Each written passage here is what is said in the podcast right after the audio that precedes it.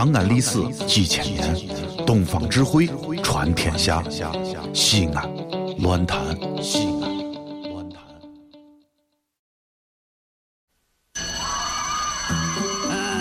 同学们上课了，下面我来点名：杨玉环、到李莲英、到拿破仑、I'm here。卓雅。哟呵呵，神片小课堂，底雕开讲。都别说话了。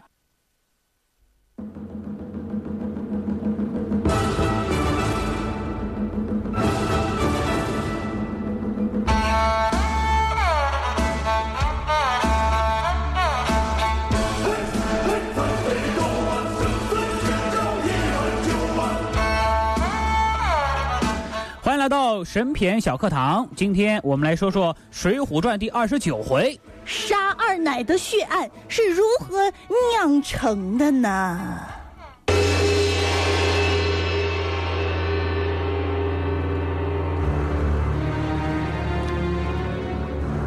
要说杀二奶血案是如何酿成的，首先，我们得搞清楚一个问题：搞清楚什么问题？人物、时间和地点。这是我们小学生写作文的四要素。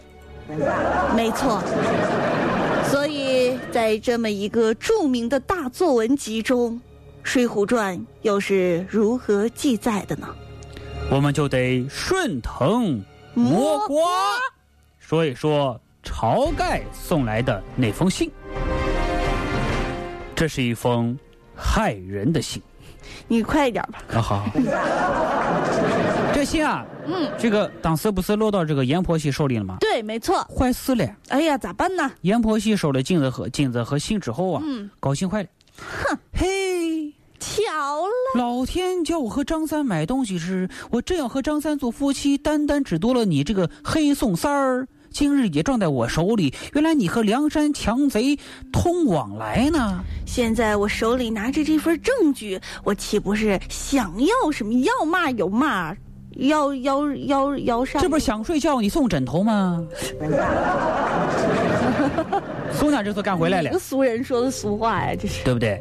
哎，遭到阎婆惜的勒索，阎婆惜就说了，这个是这啊，嗯三条件。嗯第一个，嗯你同意不？啊，你同意不？太太突兀了呀。太突兀啊！那个啥内容啊？好啊你写个保证书啊，啊，你允许你的老婆改嫁张三。就是就是你死乞白咧的嫁给我了，现在你又死乞白咧要跟我闹翻，然后死乞白咧的你要哭嚓，你你干不干？同意不同意？我你不要啰嗦我凭什么同意？你还这孩子。第二个，你还没有威威威胁我呢那。咱先说后面。第二个，你原先在我身上花的钱，不许你再要回来。啊，这个泼出去的女儿嫁出去的水，泼出去的女儿啊。泼出去的水嫁出去的女儿。第三个，晁盖送了一百两金子，给我，一分钱不得不许少，要要要和你是不是？要和你抢抢人呢？抢抢钱呢？抢人啊！你看，这娘们儿栽的够深的呀！啊，宋江就为难了，因为那一百两金子，他他不不愿拿出来呀，这宋江我们之前讲了，嗯多爱钱，多爱钱啊，是不是？然后这个宋江和这个阎婆惜啊，就开始抢钱，嗯，抢抢抢抢抢啊！这个原文怎么写？说一不做二不休，两手便来夺。那婆娘哪里肯放？宋江在床边舍命的夺，婆媳是死也不放。你看，两个手夺不赢一个娘们儿。宋江原来没力气，更不谈武功了。慌乱当中摸出一把压衣刀子，宋江抢在手里。那婆娘叫了：“哎呀，黑三郎杀人了！”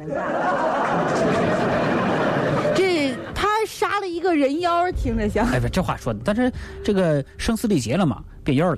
后来你想啊，这一声啊，提醒了宋江了，嗯，一肚子气正好没地方出，这宋然后阎又对他婆惜呢够够的了。又喊了第二声，是，宋江摁住我婆娘，右手啊在这个阎婆惜嗓子上一划，鲜血飞出。噼里啪啦，噼里啪啦，噼里啪啦，噼里啪啦，噼里啪啦。宋江怕他不死，再一划，那个头啊就落在枕头上了。你看，这个案子就发生了。接着，宋江马上把书信烧掉，毁灭证据，走下楼来。这个时候呢，看到谁了？看到阎婆惜他妈。两个人撞个正着，他妈就问了：“哎，你两个在上面闹什么呢？”啊，打是亲，骂是爱，不打不亲，不相爱，是不是？这宋江啊，半点没有害怕的意思，也没有连哄带骗把老妈妈支开，而是直截了当的说：“是这样的，嗯，你的女儿太无理了，被我杀了。瞎说什么呀？你休要取笑，你咱俩这男女演演演串了。演串了，你不相信？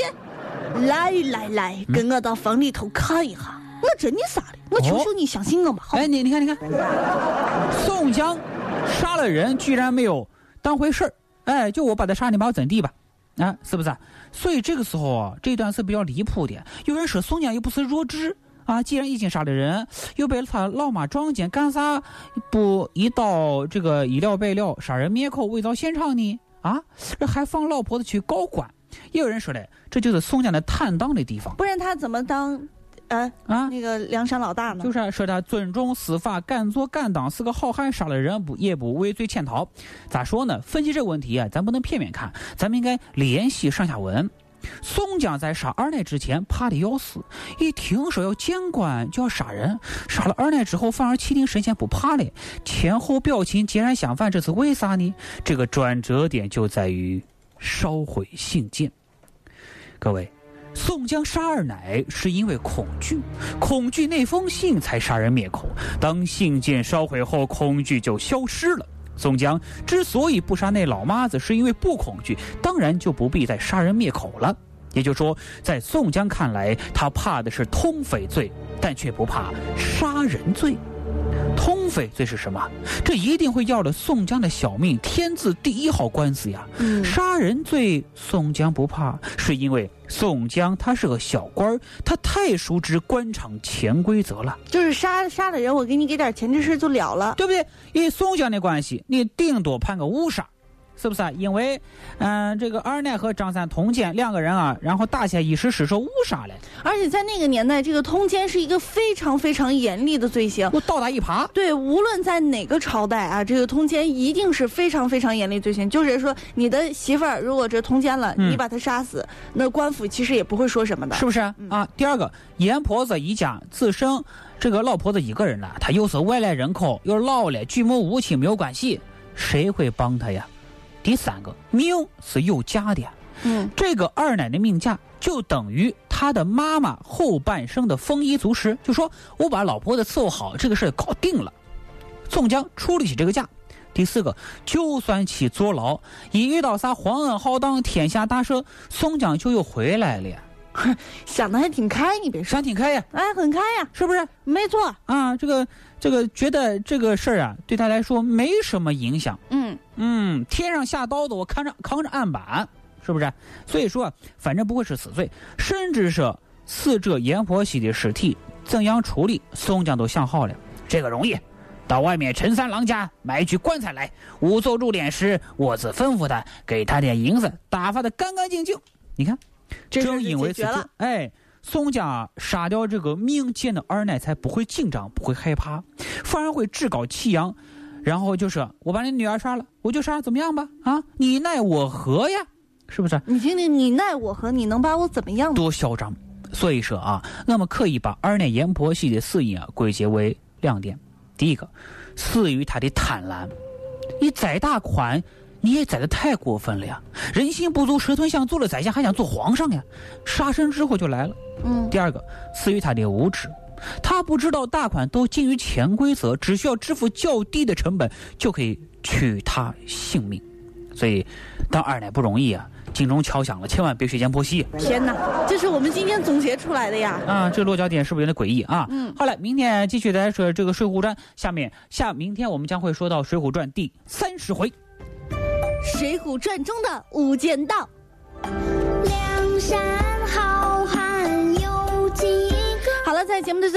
布一下今天获得电影票的四位朋友啊，陕 AT 六七七四的这位司机师傅，手机号是幺三五尾数是六三八二，还有幺八六尾数是五五五二，幺三六尾数是七五七六，以及幺三九尾数是六九八二的四位朋友，请您携带着自己的手机号码来到我们听友俱乐部啊，也就是广电中心向南走五十米的地方来领取您的奖品就可以了。好了，今天的审美长也就这样了，天气比较寒冷，希望各位天冷加衣，咱明天见吧。再见。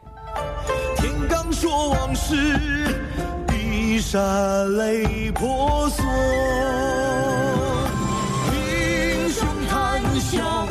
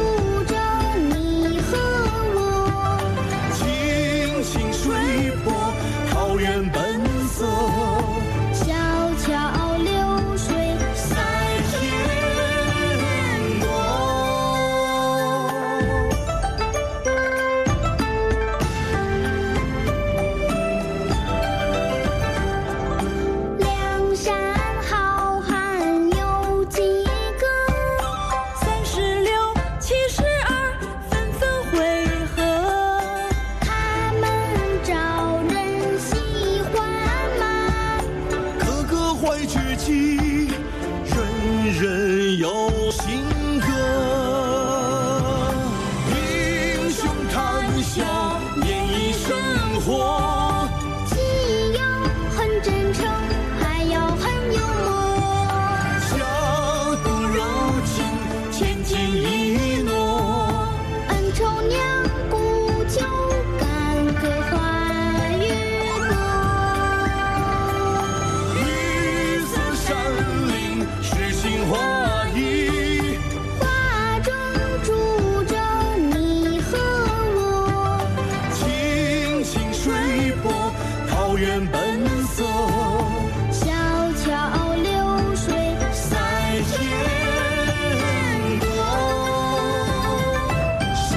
桥流水。在天国。